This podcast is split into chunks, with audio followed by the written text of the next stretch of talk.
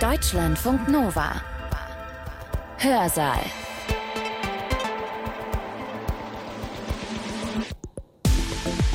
Herzlich willkommen, schön, dass ihr dabei seid. Ich bin Katja Weber. Und heute habe ich zwei Vorträge dabei für euch. Untypisch für den Hörsaal. Keiner davon kommt aus der Wissenschaft. Beide stammen von Journalistinnen und zwar von Journalistinnen, die intensiv recherchieren. Ihr hört also gleich Rechercheberichte und Erkenntnisse aus diesen Recherchen. Juliane Löffler recherchiert zu Fällen von Machtmissbrauch. 2021 sollten Recherchen von ihr und ihren Kolleginnen und Kollegen im Investigativteam der Ippen Gruppe erscheinen. Und zwar Recherchen zu Vorwürfen gegen den Bild-Chefredakteur Julian Reichelt. Die Veröffentlichung wurde dann aber vom Verleger ihres Medienhauses, also dieser besagten Ippen-Gruppe, verhindert, sind dann aber im Spiegel rausgekommen. Juliane Löffler wird berichten, wie ihre Arbeit aussieht und was ihrer Ansicht nach die größten Hürden sind für ihre Quellen, also für Menschen, die Missstände öffentlich machen wollen.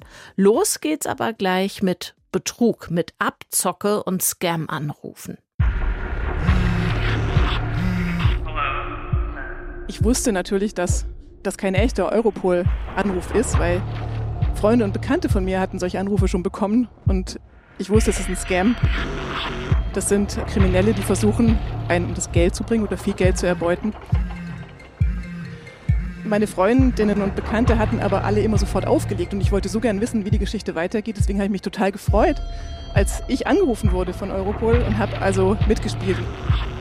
Wir haben eine ganze Stunde gesprochen, weil natürlich wusste der Anrufer nicht, dass ich mich ganz viel mit genau solchen Themen beschäftigt hatte, also Social Engineering, so heißt es, der Fachbegriff dafür, wenn also Leute versuchen, einen zu überzeugen, Dinge zu tun, die Mann oder Frau selber gar nicht tun möchte, zum Beispiel all sein Geld an sie zu überweisen. Eva Wolfangel ist Wissenschaftsjournalistin. Sie recherchiert zu Digitalisierung und Technologie im weiteren Sinne, hat aber gerade ganz konkret zum Thema Cyberkriminalität gearbeitet, als James Martin angerufen hat, ein vermeintlicher Europol-Mitarbeiter, der dann auch gleich eine Hiobsbotschaft für sie dabei gehabt hat. Aber das erzählt sie gleich selbst in ihrem Vortrag, wie denken und agieren Cyberkriminelle und wieso finden sie immer eine Lücke Fragen wir sie doch. So hieß der Vortrag, den sie am 8. Juni 2022 auf der Republika in Berlin gehalten hat. Ich habe im letzten vergangenen Jahr Cyberkriminelle begleitet und getroffen und fand, dass durch diese Beobachtung vieles mir klar geworden ist, was ich glaube, was vielen nicht so klar ist. Geendet hat das Ganze erst vor ein paar Wochen, als mich äh, Europol angerufen hat Europol Officer James Martin, Dienstnummer GB2314, ähm, Englisch gesprochen. Er muss Englisch sprechen, weil es ja Europol. Das FBI hört außerdem mit, also auch deswegen musste man Englisch sprechen. James Martin, Europol Officer, war jedenfalls sehr streng mit mir und hat gesagt, ich soll bitte jetzt mal mich aus dem Großraumbüro zurückziehen, mich hinsetzen in einen Besprechungsraum. Niemand soll mithören. Es geht nicht um eine ganz heiße Sache. Mein ein Auto wurde am Rand von Berlin gefunden, total verbeult, voller Blut. Und das Auto war auf meinen Namen gemietet und über meine Konten wird Geldwäsche betrieben und außerdem werden Drogen gehandelt mit, meinem, mit meinen Daten. Und er hat mich erst angeherrscht und gesagt, ich soll ihm sagen, was ich davon weiß. Also er hat mich spüren lassen, er glaubt, ich bin die Täterin hinter all diesen furchtbaren Sachen, die vielleicht sogar den Mord begangen hat, wegen dem das Auto so blutig ist. Er müsse jetzt meinen Ausweis sperren und meine Konten würden gesperrt und ich käme nirgendwo mehr hin. Ich wusste natürlich, dass das kein echter Europol-Anruf ist, weil Freunde und Bekannte von mir hatten solche Anrufe schon bekommen und ich wusste, es ist ein Scam. Das sind also Kriminelle, die versuchen, wie sich dann noch zeigen wird, einen um das Geld zu bringen oder viel Geld zu erbeuten. Diese, meine Freundinnen und Bekannte hatten aber alle immer sofort aufgelegt und ich wollte so gern wissen, wie die Geschichte weitergeht. Deswegen habe ich mich total gefreut, als ich angerufen wurde von Europol und habe also mitgespielt und habe mir ganz viele Sachen ausgedacht. Ich habe mir Kindergartenkind erfunden und jede Menge Lebensumstände und Job und auch sogar meine Ausweisnummer und meinen Namen musste ich erfinden, weil das wollten natürlich alles wissen. Äh, auch die Summe von Geld, die auf meinem Konto ist, habe ich mir ausgedacht.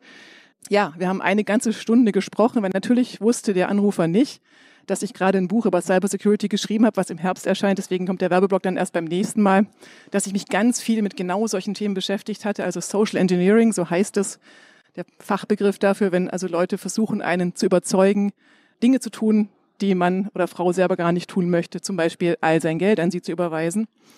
Und darauf lief es auch dann direkt raus. Also der James Martin hat dann äh, abwechselnd mit anderen sehr strengen Europol-Kollegen, mit denen er mich verbunden hat, mit mir überlegt, wie sie jetzt, wie ich möglichst zielstrebig all mein Geld überweisen kann auf ein sicheres Europol-Konto, damit es eben safe ist vor diesen Kriminellen, die offenbar mein, meine Identität geklaut haben und mit meinen Daten jetzt Schindluder treiben. Es gibt also ein sicheres Konto von Europol, da muss das ganze Geld hin. Und ich gesagt, natürlich, ich, ja klar, ich mache alles, helfen Sie mir bloß, ist ja furchtbar. Und wir haben dann, äh, hat er gesagt, dann googeln Sie mal Teamviewer. Und ich weiß nicht, ob ihr das alle wisst. Also Teamviewer ist ein Programm, mit dem man normalerweise Menschen, die einem wirklich helfen wollen, auf den eigenen Computer lässt. Man gibt denen dann so eine Nummer und dann können die quasi übers Internet aus der Ferne auf den eigenen Rechner zugreifen. Das war das Ziel auch von James Martin. Und dann hätte er, so habe ich es vermutet, auch recht zielstrebig mein Konto leergeräumt. Deswegen habe ich technische Probleme vorgegaukelt. Ich weiß das Passwort nicht, ich brauche irgendein so Admin-Passwort. Und er hat sich wahnsinnig viel Mühe gemacht zu überlegen, wie ich an dieses Passwort rankommen könnte. Er dachte wahrscheinlich jetzt mein Mann, aber ich darf mit dem Mann nicht drüber reden, weil ich darf mit niemandem drüber reden, weil er weiß ja nicht, wer der echte Täter ist. Also wer hat denn nun meine Daten geklaut? Also wirklich mit niemandem drüber reden. Sehr, sehr schlau im Nachhinein, wenn man das bedenkt. Natürlich, wenn ich mit niemandem drüber spreche, wird mich niemand darauf aufmerksam machen, dass es Kriminelle sind. Er hat dann gesagt, vielleicht du hast doch bestimmt ein Kind. Ich so, ja, ja, aber es ist im Kindergarten. Ah, sonst hätten wir sagen können, das Kind hat rumgespielt an deinem Computer und deswegen brauchst du dieses Admin-Passwort. Okay, ah, wir rufen zurück, überlegen uns noch was und haben dann noch ganz viele andere Ideen gehabt. Ich könnte ja auch auf mein iPhone so eine, so eine Software aufspielen, die ihnen Zugriff gibt, damit sie mir halt helfen können, irgendwie dieses Geld jetzt sicher zu, auf, auf ein sicheres Konto zu bringen. Und ich war wirklich beeindruckt. Also ich habe mich viel damit beschäftigt und es war sehr beeindruckend, wie kreativ die sind, wie ausdauernd, wie, wie durchdacht auch die ganze Geschichte war. Also die war wirklich so, ich glaube, wenn man einmal anfängt, die zu glauben, dann funktioniert das auch, dann macht man da auch mit. Ich war eben vorbereitet, ich hatte mich eh viel damit beschäftigt, deswegen war ich einfach das falsche Opfer. Aber ich habe später ein Opfer gesprochen und dieses Opfer hat 32.497 Euro verloren an die gleichen Angreifer. Ja, sie hat gesagt, sie war einfach so in deren Welt. Sie hat, da hat einfach der Anfang der Geschichte hat für sie stimmig geklungen und dann war sie drin und habe zwei Tage lang mit denen daran gearbeitet, ihr Geld loszuwerden. Und diese Summen an Geld und natürlich noch viel mehr gesamtgesellschaftlich gesehen verlieren wir, weil solche AngreiferInnen immer eine Lücke finden. Ähm, in dem Fall ist es so eine psychologische Lücke. Diese Angreifer waren eindeutig psychologisch geschult, die wussten ganz genau, was sie machen, mich in Stress versetzen, mit diesem ganzen Blut, diesen schlimmen Straftaten, mir klar machen, in was für einer schlimmen Lage ich mich befinde, mir drohen, dass mein Ausweis gesperrt wird, mein Geld weg ist. Und auf diese Weise oder eben auf andere Weise hatte ich in diesem Jahr dreimal Kontakt mit Cyberkriminellen, eben mit Europol, die diese psychologische Lücke ausnutzen, wobei man aufpassen muss und nicht, ich finde es gefährlich zu sagen, der Mensch oder unsere Psyche ist, ist das Problem und die Lücke, sie wird einfach ausgenutzt. Aber wenn man über solche Sachen Bescheid weiß, ist schon der erste Schritt, wie man sich schützen kann. Der zweite Kontakt, den ich hatte, war ein ähm, typischer sogenannter Kader, also ein Krimineller, der sich mit Bankkarten auskennt, der Bankkarten nachmacht und die dazugehörigen Daten klaut. Der wurde schon 2010 mit einer großen Bande erwischt. Also damals hat das FBI gesagt, das ist die größte Bande, die oder der, massivste Identitätsdiebstahl der Geschichte, den die ähm, betrieben haben. Der heißt Sergei Pavlovich, er war zehn Jahre im Knast gesessen in Weißrussland, aber wird bis heute vom FBI gesucht, weil das seine Haftstrafe in Weißrussland nicht anerkennt. Er war auch während ich dort war in Moskau ähm, zur Recherche kurz darauf wurde er tatsächlich, als er in, nach Weißrussland gereist ist, in ein Hotel eingecheckt ist, wurde er verhaftet, weil in dem Hotel eben die Interpol-Datei hinterlegt wäre, mit der er gesucht wird. Die Lücke, die er ausnutzt, ist die von schlechter Sicherheit von zum Beispiel Online-Shops. Und dann gibt's noch ein drittes dritten Cyberkriminellen, den ich in letzter Zeit ausgiebig begleitet habe. Allerdings virtuell, der ist nämlich für mich für immer ein ähm, Phantom geblieben. Der wurde gehackt von einem Sicherheitsforscher namens Benoit Ancel. Und Benoit hat mir die ganzen Dateien gegeben, also hunderte Dateien. Das ist nur ein kleiner Ausschnitt davon. Ihr seht es vielleicht von weitem und es ist bewusst so, dass man nicht lesen kann, was da drauf steht. Denn das sind echte Bankkarten von echten Menschen, echte Ausweise unglaublich viele Kontoauszüge habe ich bekommen von großteils deutschen Bankkunden. Deswegen war es interessant für uns.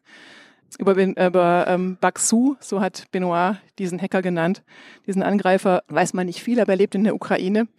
und hat sich auf deutsche Banken spezialisiert. Also ich habe in dem Zuge der Recherche von hunderten deutschen Bankwebseiten äh, Fältungen gesehen und Kontoauszüge von echten deutschen Bankkundinnen und Bankkunden, die ich teilweise auch nachrecherchiert und angesprochen habe, um die Recherche zu vervollständigen. Weiterer Teil von diesem Leak waren, oder von, von diesem, ja doch, man kann es wohl Leak nennen, waren ganz viele Chat, Chatverläufe auf Russisch und Ukrainisch, die natürlich für mich auch schwer zu verstehen waren, noch dazu in so einem Hacker-Slang in Anführungszeichen. Also selbst MuttersprachlerInnen haben manchmal ihre Schwierigkeiten, die Bedeutung von diesen Chats zu verstehen. Die habe ich ausgewertet, um rauszukriegen, wie geht Baxu, also wie geht dieser Kriminelle vor. Und der ist bis heute aktiv. Also Benoit, der Sicherheitsforscher, hat gesagt, er beobachtet ihn schon seit vielen Jahren im Netz, wie er sich immer weiter professionalisiert, wie er sich verändert, wie seine Waffen immer, seine Cyberwaffen immer besser werden. Und er ist bis heute aktiv.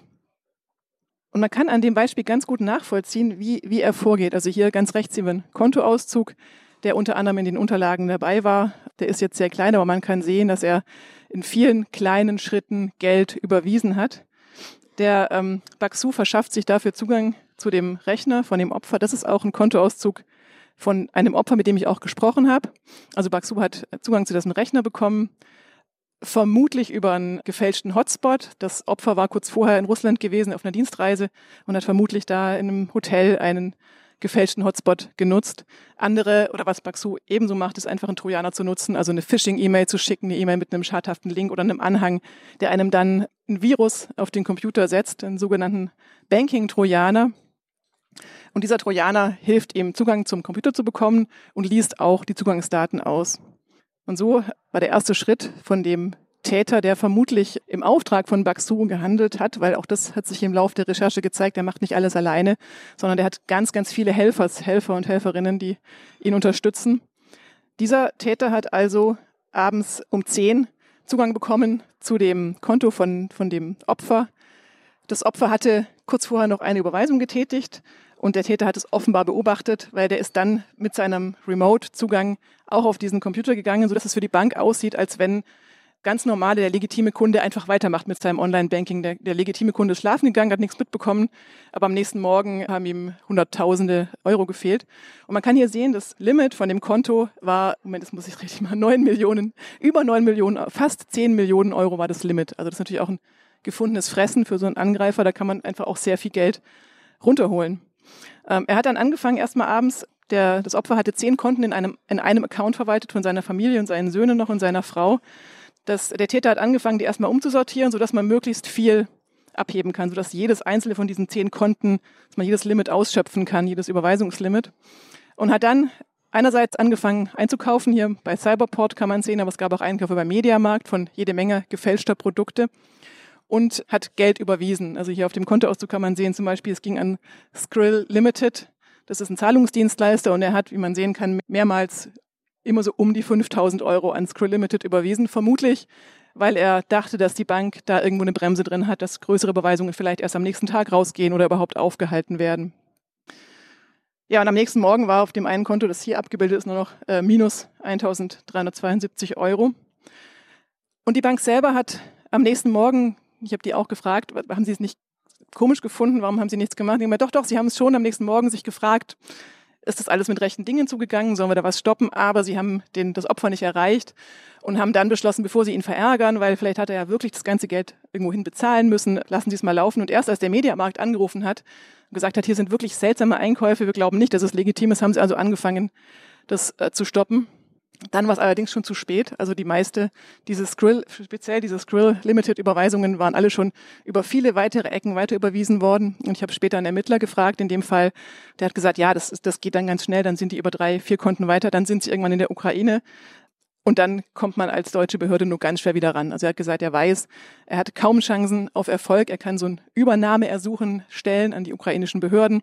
Aber die Chancen, dass selbst wenn man das macht, dass man den Täter dann findet, sind sehr gering. Und ich habe dann nochmal die Bank gefragt, wie ist das denn? Ich meine, das ist jetzt gut, das ist jetzt drei Jahre her von heute angesehen. Ist es denn heute, haben Sie heute so, das geht wieder so künstliche Intelligenz, die so Muster erkennt, die Banken ja auch angeblich benutzen, die zum Beispiel erkennen, dass das nicht mit rechten Dingen zugeht, weil es ein ungewöhnliches Muster ist. Machen Sie sowas? Und die haben gesagt, ja, ja, heute machen wir das. Total ausgefeilte KI-Systeme. Dazu werden wir gleich noch kommen. Das hat sich nämlich auch als relativ erwiesen. Zuerst habe ich mir aber gefragt, wie funktioniert es eigentlich, wenn man solche Sachen auf jetzt äh, Cyberport oder Mediamarkt kauft? Die müssen ja an irgendeine Adresse geschickt werden. Ist es nicht total einfach für Ermittler dann dahin zu gehen? Das muss ja eine physische Adresse sein, weil es sind ja physische Produkte und diese Personen festzunehmen oder zu verhören. Da gibt es ein ganz spannendes Video von einer Schauspielerin, US-Schauspielerin Kelly Scott auf ähm, TikTok, die nämlich genau so eine Adresse war. Und die ähm, unterstellen mal, dass die durchaus gebildet ist und trotzdem diese Masche, die die TäterInnen da haben, offenbar auch einleuchtend fand. Nämlich sie hat sie ist umgezogen mit ihrem Partner an einen neuen Ort und hat da einen Job gesucht, ähm, hat dann eine E-Mail bekommen, super Angebot, kannst von zu Hause arbeiten, ist ganz gut bezahlt. Der einzige Job, den du machen musst, ist Pakete entgegennehmen, aufmachen, da sind dann äh, hochwertige Geräte drin. Du musst gucken, ob die alle in Ordnung sind, ob nichts kaputt ist, äh, die neu verpacken und weiterschicken. Ja, und dann standen eines Tages die Behörden bei ihr vor der Haustür und wollten sie mitnehmen. Sie äh, schreibt er extra, I wasn't arrested uh, because I was also a victim. Das ist natürlich relativ, also da gibt es sicher auch schwimmende Grenzen von Menschen, die vielleicht doch wissen, was sie tun. Aber tatsächlich fallen viele Menschen drauf rein und glauben, sowas ist ein legitimer Job. Das ist das, was die Helferinnen und Helfer von Baksu für ihn gemacht haben. Also er hat eine große Menge an Menschen damit beschäftigt, solche Jobs zu machen und auch das Geld weiter zu überweisen, was er erbeutet hat. Von Baksu selber, ich habe mich die ganze Zeit gefragt, ich habe ihn so lang begleitet, diese Recherche war wirklich aufwendig, ich habe so viele Chats von ihm gelesen und versucht zu verstehen, was er genau tut und wie er vorgeht. Über ihn selber habe ich in den Daten, in diesen tausenden Dateien nur ein einziges Foto gefunden, was vermutlich ein privates Foto ist. Das ist das hier. Sagt jetzt auch nicht so viel aus. Also er blieb für mich ein Phantom. Wir wissen, er lebt in der Ukraine. Er hat sehr viel Kontakt mit vor allem russischen Hacker und Hackerinnen gehabt, zumindest letztes Jahr noch, als ich die Recherche gemacht habe. Und der Benoit, der Sicherheitsforscher, hat mir gesagt, aus der Region, also Russland, Weißrussland und Ukraine, gibt es besonders viele Cyberangriffe, weil die Bedingungen da auch gut sind, weil die nämlich nicht verfolgt werden. Es gibt so einen Trick, es gibt wohl eine inoffizielle Vorgabe vom russischen Staat, solange sie keine russischen Bürger und Bürgerinnen angreifen, werden sie nicht verfolgt. Und ähm, in ganz viel Schadsoftware, ukrainischer und russischer, findet man ein, ein Tool, das checkt, was für eine Tastatur die Menschen benutzen. Und wenn der, eine russische Tastatur benutzt wird, also dann ist der Nutzer, die Nutzerin vermutlich auch in Russland selber, dann greifen diese Schadsoftware, greifen dann einfach nicht an. Und damit stellen sie sicher, dass sie den russischen Staat auch vom Hals haben ja, sehr viel waren sehr, sehr lange Chats. Es ist nur der Anfang, das ging noch ewig weiter in, in diesem Leak. Hier spricht Baxu, der Cyberkriminelle, mit Le Mans. Das ist einer, hat mir Benoit gesagt, einer der Besten in der Szene, der Infektionen verkauft. Also Baxu kauft Infektionen, der greift schon lange nicht mehr selber an, sondern der kauft fertig infizierte Computer von Leuten wie Le Mans und hat dort also verhandelt, wie die Bedingungen sind. Und ich konnte während der Recherche beobachten, wie er immer professioneller wurde. Also er wurde wie so ein, wie so ein Unternehmensmanager und hat eben diese Armada an, an Menschen beschäftigt, eine Helferinnen, die Konten eröffnen, Geldwäsche für ihn gemacht haben und eben auch dieses Geld live transferieren, wie bei dem Opfer. Da muss man ja nachts von zehn bis morgens um vier war der aktiv, muss ja jemand quasi die Nachtschicht machen und dieses ganze Geld auch hin und her schieben. Und Waxu war sehr, es ist sehr ähm, detailverliebt. Er hat, also er hat sich große Mühe gegeben, dass alles wirklich exakt und richtig gemacht wird. Er hat sogar so kleine Erklärvideos gemacht für seine Helferinnen und Helfer, weil es natürlich für die nicht so einfach zu verstehen. Eine deutsche Bank, sieht man die Sparkasse Hochfranken, hat also ein Video gemacht, wie sie dann die IBAN, die er ihnen schickt, richtig einsetzen, was genau im Betreff stehen muss. Er hat auch immer gezeigt, dieses A mit zwei Punkten, ihr müsst die zwei Punkte drauf machen, weil manchmal werden Banken misstrauisch, wenn die Rechtschreibung nicht ganz stimmt. Also er hat es wirklich ähm, sehr penibel gemacht und auch, auch verfolgt. Er hat auch einen eigenen Programmierer beschäftigt, der seinen Trojaner immer wieder aktualisiert hat, weil natürlich die Antivirenprogramme ähm, ja darauf auch anspringen, die werden darauf trainiert, die erkennen, also wenn man ein Trojaner bekannt ist, dann erkennen den auch irgendwann die Antivirenprogramme. Aber er hat einen eigenen Programmierer, der für ihn das alles aktualisiert hat, sodass er immer wieder entkommen konnte. Und er hat, was ich sehr beeindruckend fand, wirklich sehr, sehr gut gute Webseiten gefälscht oder Webseiten, gefälschte Webseiten gekauft von Banken, die wirklich, ich habe ein paar davon gesehen, zum Beispiel von der ING DIBA, die wirklich ziemlich gut ausgesehen haben. Und dann hat er obendrauf noch die Zwei-Faktor-Authentifizierung hintergangen. Das ist jetzt ziemlich viel auf der Folie drauf. Aber was er gemacht hat, ist, ist die Webseite ING DIBA. Im Hintergrund sieht man sie, sieht aus wie in echt.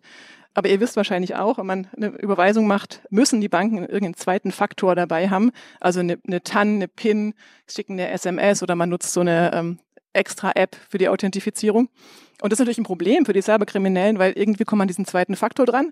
Also Baxu hat kurzerhand eine eigene App gebaut, hat den Leuten dann gezeigt, wie sie die runterladen können. Das heißt, die Leute haben dann, die Bankkundinnen, die Ahnungslosen haben dann auf ihr eigenes Handy eine Spionage-App geladen, die angeblich der zweite Faktor war, aber die in Wirklichkeit nur dem Baxu Zugang auf deren Telefone gegeben hat. Also das ist wirklich eine ziemlich fortgeschrittene Art des äh, Cybercrimes und auch ziemlich ausgefeilt. Man merkt es vielleicht ein bisschen an, die Rechtschreibung passt, die Grammatik passt auch, es ist ein bisschen unbeholfen teilweise, aber ich glaube tatsächlich, dass da viele drauf reinfallen und so eben auch die Zwei-Faktor-Authentifizierung ausgehebelt haben.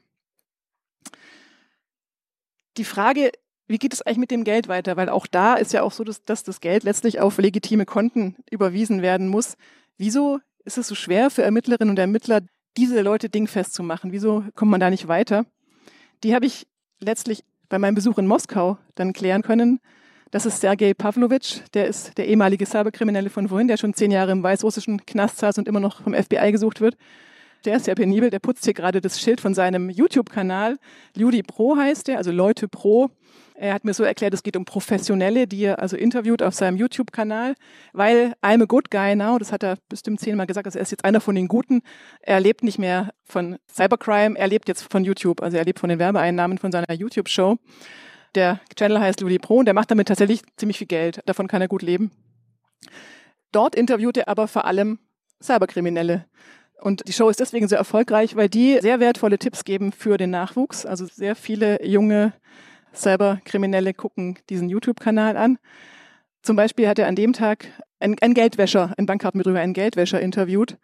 Und ich habe Sergei gefragt, um zu versuchen zu verstehen, wieso ist diese Bewegung, wieso ist da so eine Wucht dahinter, also die Bewegung, in der er auch ja war, bis er zehn Jahre im Knast saß, und die jetzt auch massiv am Wachsen ist. Also der Benoit, der französische Sicherheitsforscher, hat mir gesagt, wir kommen nicht mehr hinterher. Es gibt so viele von sehr jungen Kriminellen, die einfach jede Lücke ausnutzen, die wir ihnen lassen, und wir finden die Lücken oft nicht rechtzeitig. Und er hat gesagt, naja gut, er ist halt aufgewachsen irgendwie im Turbokapitalismus nach dem Zusammenbruch der Sowjetunion. Er fand, es wäre auch so eine Art Patriotismus gewesen. Er hat mir wörtlich gesagt, wir fanden, es gibt so viele reiche Europäer und Amerikaner und wir waren arm. Und für ihn war es eben der Weg, aus dieser Armut rauszukommen. Und es ist natürlich überhaupt keine Entschuldigung, aber eine interessante Erklärung zu so Phänomenen. Also er hat dann schon als Jugendlicher herausgefunden, wie man äh, Kreditkartendaten klauen kann aus Online-Shops, die halt schlecht gesichert sind. Bis heute, wisst ihr wahrscheinlich, sind die Shops schlecht gesichert und die Menschen nutzen schlechte Passwörter. Und hat dann Rohlinge gekauft für Kreditkarten, die aus China und hat die dann gelernt mit Photoshop, die so zu betrügen, dass die echt aussahen, hat die einfach geklont und hat dann das Geld anderer Leute ausgegeben. Das ist, sind die beiden gelben Sessel, auf denen er immer seine Gäste interviewt für die YouTube-Show. Und an dem Tag hat er eben einen erfahrenen Geldwäscher und Bankkartenbetrüger interviewt, der hier unten links sitzt. Der Name ist nicht bekannt. Sergei Pavlovich hat gesagt, auch er weiß den Namen nicht und er weiß auch nicht, wie er aussieht, denn er hat von Anfang an eine Maske getragen, weil natürlich wird der von den Behörden gesucht. Diese Shows, in denen seine Interviewgäste so eine Maske tragen, sind ganz besonders beliebt auf YouTube, weil natürlich da gibt's die besten Tipps für den Nachwuchs. Und er hat ihn also gefragt, ähm, wie geht es denn genau heute mit der Geldwäsche? Wie stellst du denn sicher, dass deine Money Mules, so heißen die, also deine Geldesel, wörtlich übersetzt, also die Menschen, die Konten eröffnen und das Geld entgegennehmen und weiter überweisen, dass die nicht, äh, dich nicht betrügen. Weil das nicht könnten die ja auch. Das sind ja auch alles Menschen, die das aus einer gewissen Not heraus machen, vielleicht auch eine Ahnung haben, dass es heikel ist. Wie kannst du sicherstellen, dass die dir nichts wegnehmen? Und er hat gesagt, na ja, er lässt sich einfach manchmal direkt den Zugang geben oder er beschlagnahmt eben das Handy, hat er den zweiten Faktor und dann können die ja nichts mehr machen.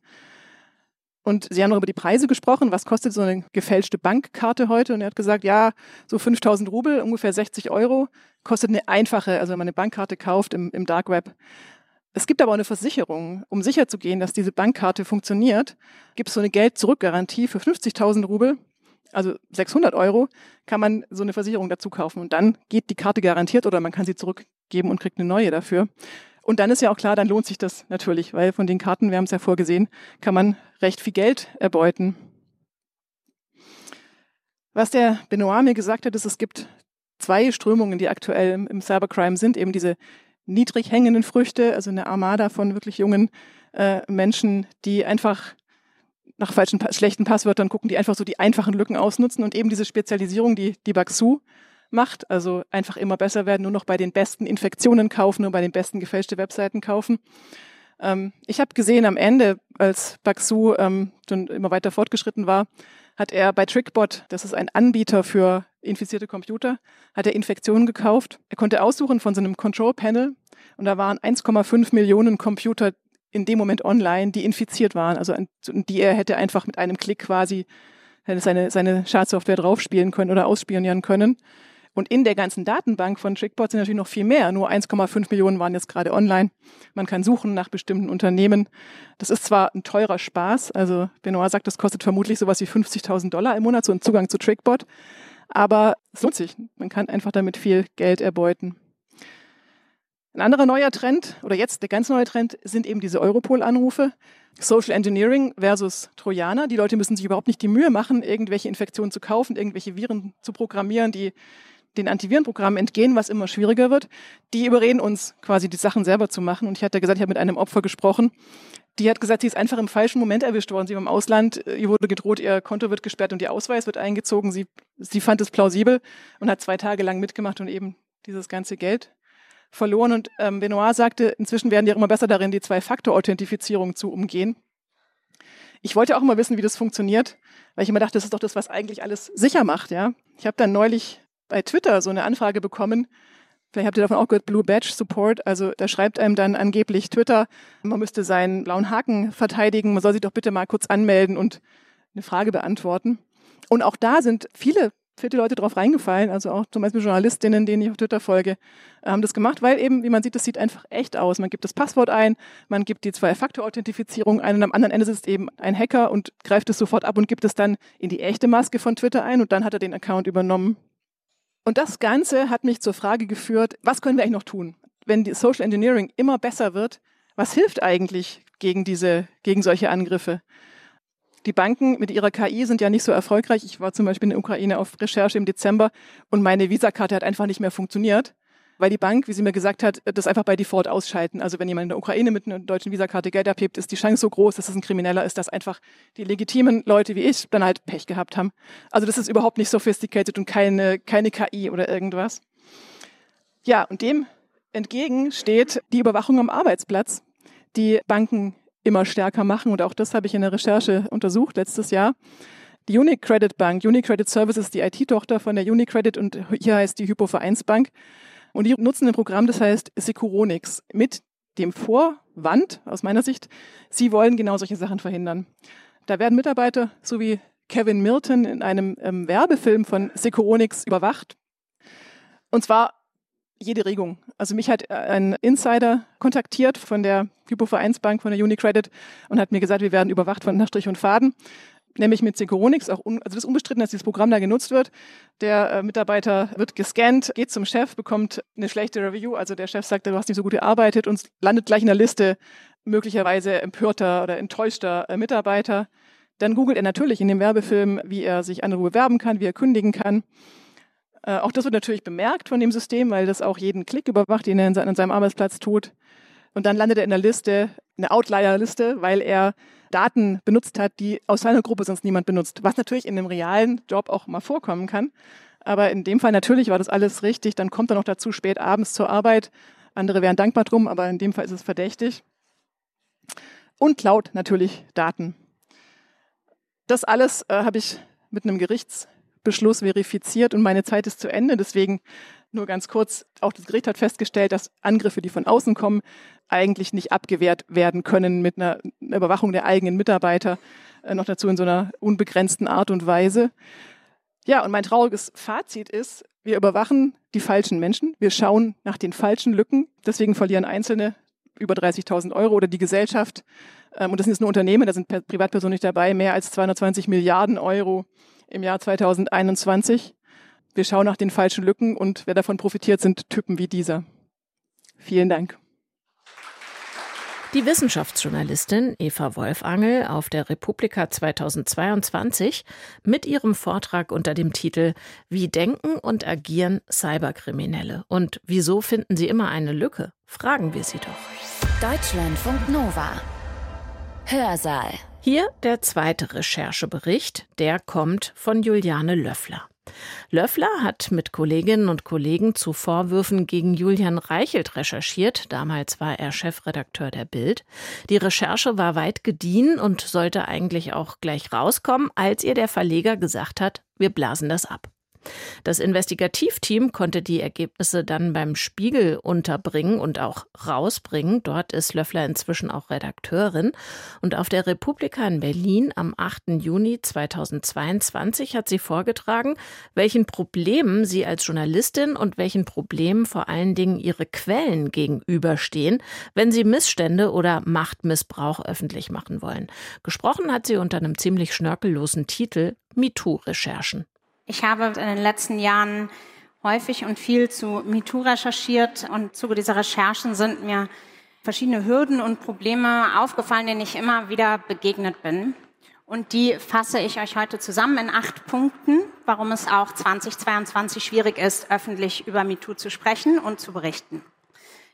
Einmal vorneweg eine Triggerwarnung. Ich werde jetzt hier keine expliziten Gewaltschilderungen schildern. Aber natürlich bei dem Thema MeToo ähm, geht es naturgemäß auch um sexualisierte Gewalt.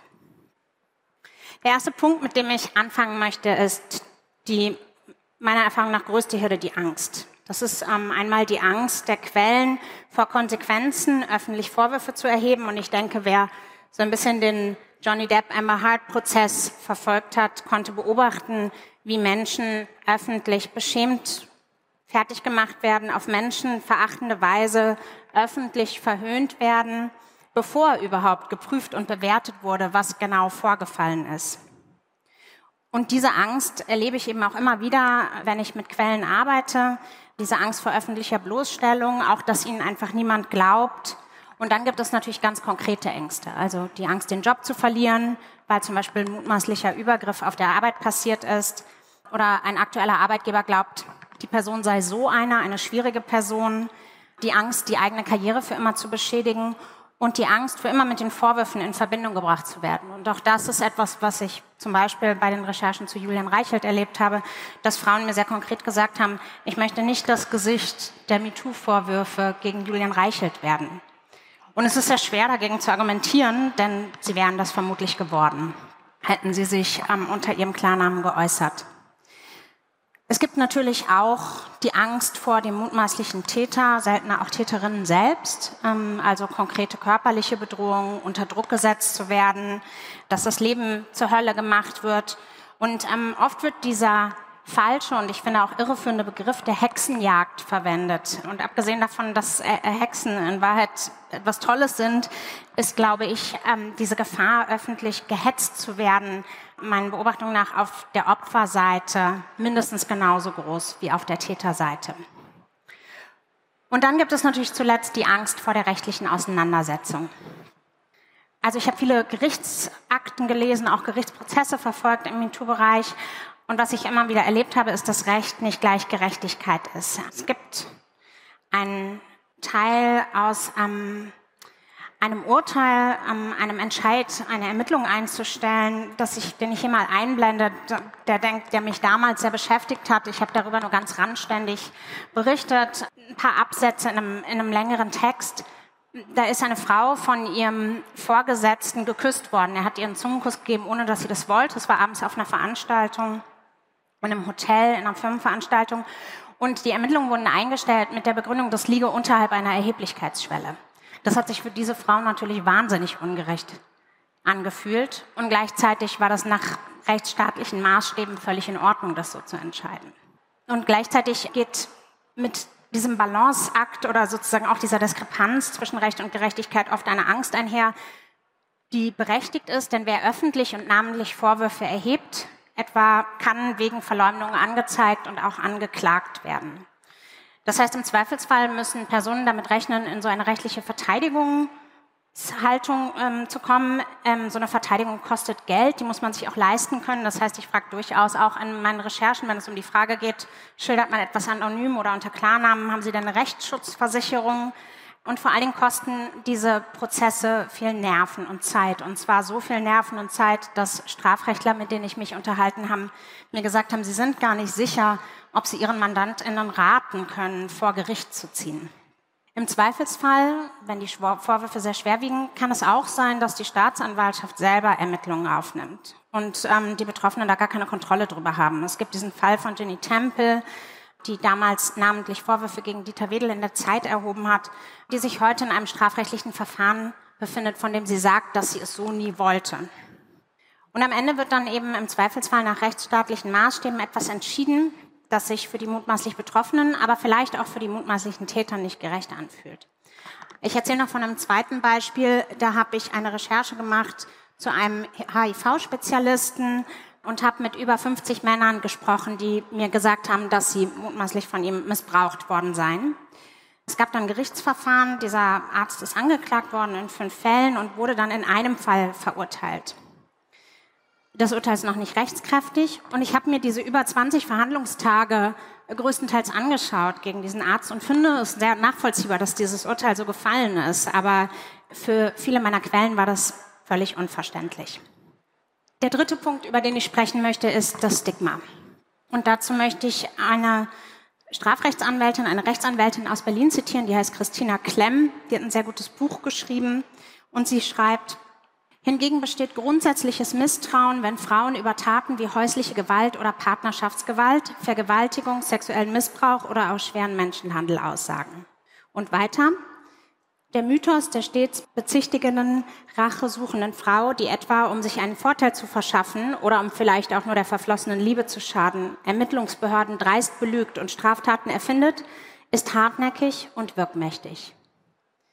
Das gilt auch für Betroffene, deren Geschichten in der Presse geschildert werden. Ich habe auf Twitter einen, in einem Thread zusammengefasst, was aus meiner Erfahrung und aus meiner Beobachtung falsch läuft. Und es ist eine unvollständige Zusammenfassung. Es gibt sicherlich Expertinnen, die das auch besser können als ich. Aber ich habe über die vielen Monate und Jahre so heftige Szenen in Gerichtssälen erlebt, aus denen mir klar geworden ist, warum Missbrauchsfälle auch so selten vor Gericht landen und noch seltener verurteilt werden dass ich diesen Thread einmal hier vortragen möchte. Erstens. Wenn Opferzeuginnen sich schlecht erinnern können, sind sie nicht glaubwürdig oder ihre Aussagen nicht stichhaltig genug, sodass es im Zweifel heißt, für den Angeklagten. Zweitens. Haben sich Betroffene Notizen gemacht, Gedankenprotokolle etc., werden diese im Zweifelsfall genutzt, um Widersprüche zu sehen von der Verteidigung, weil etwa die Erinnerungen an die mutmaßlichen Übergriffe verblasst sind und anders als das, was vor langer Zeit verschriftlicht wurde. Drittens. Hat eine Opferzeugin kaum Belege dokumentiert, also Memos, Quittungen, E-Mails und Nachrichten an Vertraute, heißt es, es sei nicht auszuschließen, dass das alles erfunden sei. Viertens. Hat die Person zu viele Belege dokumentiert, sich an verschiedene Stellen um Hilfe gewendet, mit vielen Dritten gesprochen, nach weiteren Opfern gesucht, wird ihr Verfolgungseifer unterstellt. Fünftens. Ist ein Opfer allein, heißt es, das ist ein Einzelfall und in der Form natürlich schwer zu belegen. Sechstens. Sind die Opfer viele, kann argumentiert werden, das ist eine Kampagne und diese Menschen haben sich verschworen. Siebtens. Zeigt eine mutmaßlich missbrauchte Person bei der Aussage wenig Gefühle, gilt sie als unglaubwürdig oder berechnend. Erhebt sie keine scharfen Anschuldigungen, ist merkwürdig, dass das ja alles nicht so schlimm gewesen sein könnte. Achtens. Zeigt eine mutmaßlich missbrauchte Person bei der Aussage sehr viele Gefühle, kann ihr unterstellt werden, sie sei psychisch instabil. Erhebt sie scharfe Anschuldigungen, werden einseitige Belastungstendenzen vermutet. Neuntens. Ist eine Person sehr schlecht vorbereitet, heißt es, das könne ihr offenbar alles nicht so wichtig sein. Zehntens. Ist eine Person umgekehrt extrem gut vorbereitet, wie gesagt, Belastungseifer, Motive wie Rache etc. werden unterstellt. Elftens. Ist die Person nicht akademisch gebildet oder kann sich sprachlich nicht so gut ausdrücken, prinzipiell schon mal weniger glaubwürdig und schlecht verständlich. Zwölftens. Ist die Person hervorragend akademisch gebildet, wird argumentiert, die hat ja genau verstanden, was passiert ist. Warum hat sie sich nicht gewehrt? Das war doch alles auf Augenhöhe. Was tut man also, wenn diese Angst zu groß ist und die Befürchtung vor einer rechtlichen Auseinandersetzung zu groß und das schlicht nicht machbar erscheint? Da kommt eben die Presse ins Spiel, weil sie Anonymität gewährleisten kann. Menschen geben mir Informationen, die ich überprüfe und ohne ihren Namen veröffentlichen kann. Und um das tun zu können, gibt es vier Voraussetzungen. Ich muss in einer möglichen Berichterstattung klarstellen, dass es sich um einen Verdacht handelt. Deshalb wird bei MeToo-Berichterstattung auch von sogenannter Verdachtsberichterstattung gesprochen. Ich brauche genug Belege und Belegtatsachen, mit denen ich zeigen kann, dass das, was ich berichte, wirklich passiert ist. Drittens, es muss ein öffentliches Interesse an den MeToo-Vorwürfen geben. Und viertens, die mutmaßlichen Täter müssen mit einer Konfrontation muss mit einer Konfrontation die Möglichkeit gegeben werden, dass sie Stellung nehmen. Und diese Stellungnahme muss dann eben auch in unserer Berichterstattung aufgenommen werden. Das heißt, das rechtliche Risiko geht in so einem Fall an mich bzw. mein Medienunternehmen über. Quellenschutz bedeutet, dass ich unter keinen Umständen, auch wenn ich selber für eine Veröffentlichung oder mein Medienunternehmen für eine Veröffentlichung vor Gericht muss, den Namen meiner Quellen preisgeben muss. Das heißt, ich habe wie so eine Art Schutzschildfunktion, in der ich Öffentlichkeit herstellen kann, aber das Risiko von Betroffenen oder von Quellen, von mutmaßlich betroffenen Personen und Quellen abschirmen kann. Diese Anonymität wird genau abgestimmt, das heißt, ich bespreche mit den Personen, darf der Nachbar sie erkennen, aber die Öffentlichkeit nicht, darf der Wohnort genannt werden, der Beruf, das Risiko, Vorwürfe anonym zu schildern, ist natürlich immer, dass die Berichterstattung einfacher angezweifelt werden kann. Denn die Öffentlichkeit kann ja nicht überprüfen, ob ich wirklich mit einer Person gesprochen habe. Das ist also schlechter nachvollziehbar. Und damit kommen wir zum fünften Punkt, der Gegenwind. Natürlich gibt es Menschen, die zu den Beschuldigten halten. Das ist völlig normal und das ist auch völlig in Ordnung. Die aber haben oft mehr Macht als die mutmaßlichen Opfer. Und ihre Aussagen haben in der Öffentlichkeit sehr viel mehr Gewicht. Ich habe hier mal ein paar Reaktionen nach der Julian Reichelt-Recherche zusammengestellt. Und weil das eben so ist, selbst für Quellen oder mutmaßlich Betroffene sind diese Solidaritätsbekundungen oft sehr irritierend, manchmal auch schmerzhaft. Denn natürlich ist es was anderes, wenn die beste Freundin sagt, ja, hast du recht, gut, dass du darüber gesprochen hast, das war sehr mutig. Oder wenn, sagen wir mal, ein Chefredakteur eines großen Medienmagazins kurz nach der Veröffentlichung schreibt, wie muss man sich eine Moral vorstellen, in der erwartet wird, dass man einen Freund fallen lässt, wenn er am Boden liegt?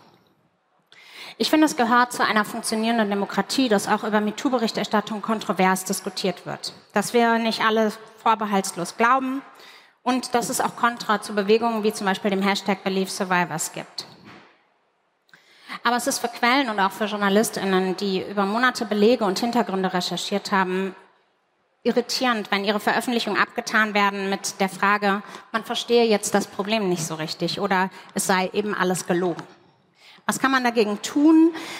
Ich versuche so transparent wie möglich die Belege zu veröffentlichen, Sachverhalte präzise zu schildern und natürlich ähm, auf die Integrität einer Medienmarke, für die ich arbeite und auch die eigene Arbeit zu bauen, denen Leserinnen hoffentlich vertrauen können. Der sechste und vorletzte Aspekt, über den ich sprechen möchte, betrifft das Verhältnis zwischen Quellen und der Reporterin.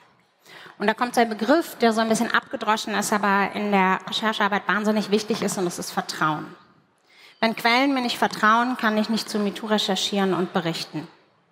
Deshalb sind sie auch immer die Ersten, bei denen ich mich bedanke nach der Berichterstattung. Es ist, funktioniert nicht so, dass ich mit einer Person einmal spreche und dann, oder einmal telefoniere und dann schickt sie mir ihre Facebook-Chats der letzten vier Jahre zu. Sondern das Vertrauen baut sich langsam auf, oft über viele, etliche, Dutzende, manchmal auch hunderte Gespräche und Nachrichten.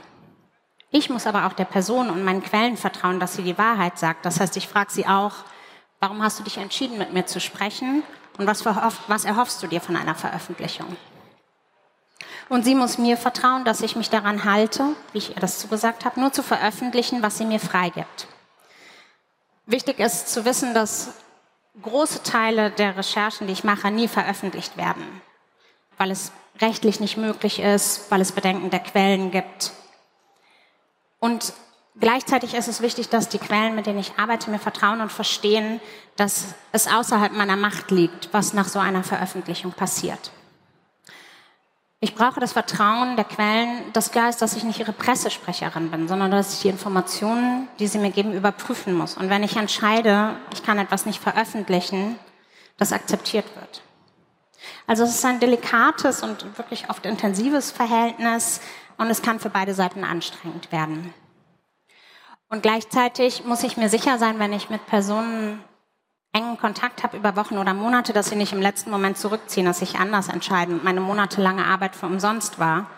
Und die Person muss mir vertrauen, die Quellen müssen mir vertrauen, dass ich mich, wenn sie sich so entscheiden sollten, dennoch an diese Entscheidung halte. Also dass ich nicht gegen ihren Willen veröffentliche. Der letzte Punkt, über den ich sprechen möchte, ist die Recherche. Es mag, ich habe versucht, das äh, in der Kürze der Zeit zu schildern, schwierig sein, öffentlich über MeToo zu sprechen oder zu schreiben.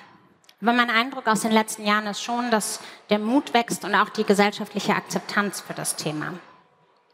Ich habe im Laufe der Jahre viele Berichte gehört, die ich nie öffentlich werde machen können. Und einen davon möchte ich jetzt schildern. Oder den ich zumindest nicht Vorwürfe, die ich in der Ausführlichkeit nicht öffentlich machen kann. Ich habe im äh, November 2020 einen Anruf von einer 70-jährigen Frau erhalten, eine pensionierte Studienrätin. Und ich habe damals zum Missbrauch im Medizinbetrieb recherchiert und sie hat mir erzählt, dass ein Internist sie als 16,5-Jährige missbraucht habe und dass sie sich erst nach 40 Jahren das erste Mal getraut hat, darüber zu sprechen. Und nun habe sie sich an mich gewandt, weil sie wollte, dass es ihren Enkeltöchtern einmal besser erginge. Und ich habe versucht, diese Schilderungen von ihr zu überprüfen, aber der Internist war verstorben, die Praxis gibt es nicht mehr und es gab natürlich überhaupt keine schriftlichen Hinweise auf das, was sie mir erzählte. Und ich habe ihr gesagt, es tut mir leid, ich kann diese Vorwürfe nicht öffentlich machen. Dieser Mann war offenbar unbescholten ins Grab gegangen und diese alte Dame hatte eine Therapie gemacht und sich bis heute mit diesen Erinnerungen beschäftigt. Manchmal also sind diese Vorwürfe einfach nicht belegbar. Manchmal ist auch die Angst zu groß und manchmal sind auch schlicht äh, die zeitlichen Kapazitäten der Reporterin begrenzt und das sind bittere Momente. Aber was immer geht, sind sich die Vorwürfe anzuhören, sie einzuordnen, sie zu recherchieren. Recherche ist zumindest in Deutschland nie verboten. Und auch das ist eben die Aufgabe der Presse. Und deshalb glaube ich, ist sie so wichtig für die MeToo-Berichterstattung. Das Zuhören, das Einordnen, das Recherchieren. Und ich hoffe, dass das manchmal ein kleines Stück Gerechtigkeit schaffen kann. Vielen Dank die Journalistin Juliane Löffler über ihre eigenen Abwägungen, wenn sie an Verdachtsberichterstattung arbeitet und über die Hürden und Probleme, mit denen sich ihre Quellen konfrontiert sehen dabei. Ihre Erkenntnisse hat sie anlässlich der Republika vorgestellt am 8. Juni 2022 in Berlin unter dem Titel MeToo-Recherchen. Soweit zur journalistischen Expertise auf der Republika. Wenn ihr außerdem Lust habt auf einen Vortrag, der sich auf der Netzkonferenz wissenschaftlich mit dem Gigathema Digitalisierung beschäftigt hat, dann kann ich euch den von Rainer Mühlhoff sehr empfehlen. Der ist Datenethiker und hat in seinem Vortrag entwickelt, wieso wir seiner Ansicht nach anfangen sollten, Datenschutz als kollektives Rechtsgut zu denken und rechtlich natürlich auch entsprechend abzusichern. Sind Sie Single oder in einer Beziehung? Missbrauchen Sie Substanzen? Man kann sich das vorstellen wie so eine Maschine, sagen wir mal so eine Box. Und in diese Box, das ist ein prädiktives Modell, da stecken Sie links Hilfsdaten rein, also Daten, die Sie haben, die Sie im Überfluss haben über Individuen oder NutzerInnen, zum Beispiel die Facebook-Likes oder die Browser-History und so weiter. Und aus dieser Box kommen dann auf der anderen Seite heraus Vorhersagen oder Abschätzungen sensibler Informationen. Und wenn Sie das dann gemacht haben, wenn Sie ein prädiktives Modell von hinreichender Genauigkeit trainiert haben, was machen Sie als erstes? Natürlich wenden Sie dieses prädiktive Modell dann auf alle anderen NutzerInnen Ihrer Plattform an sagt Rainer Mühlhoff, Professor für Ethik der künstlichen Intelligenz von der Universität Osnabrück. Viel genauer führt er das aus in seinem Vortrag Predictive Privacy, wie wir den Datenschutz verbessern könnten. Und den findet ihr online bei uns oder auf der Plattform eures geringsten Misstrauens. Vielen Dank für eure Neugierde bis hier. Ich bin Katja Weber. Tschüss, bis bald. Deutschlandfunk Nova. Hörsaal. Jeden Sonntag neu auf deutschlandfunknova.de und überall, wo es Podcasts gibt. Deine Podcasts.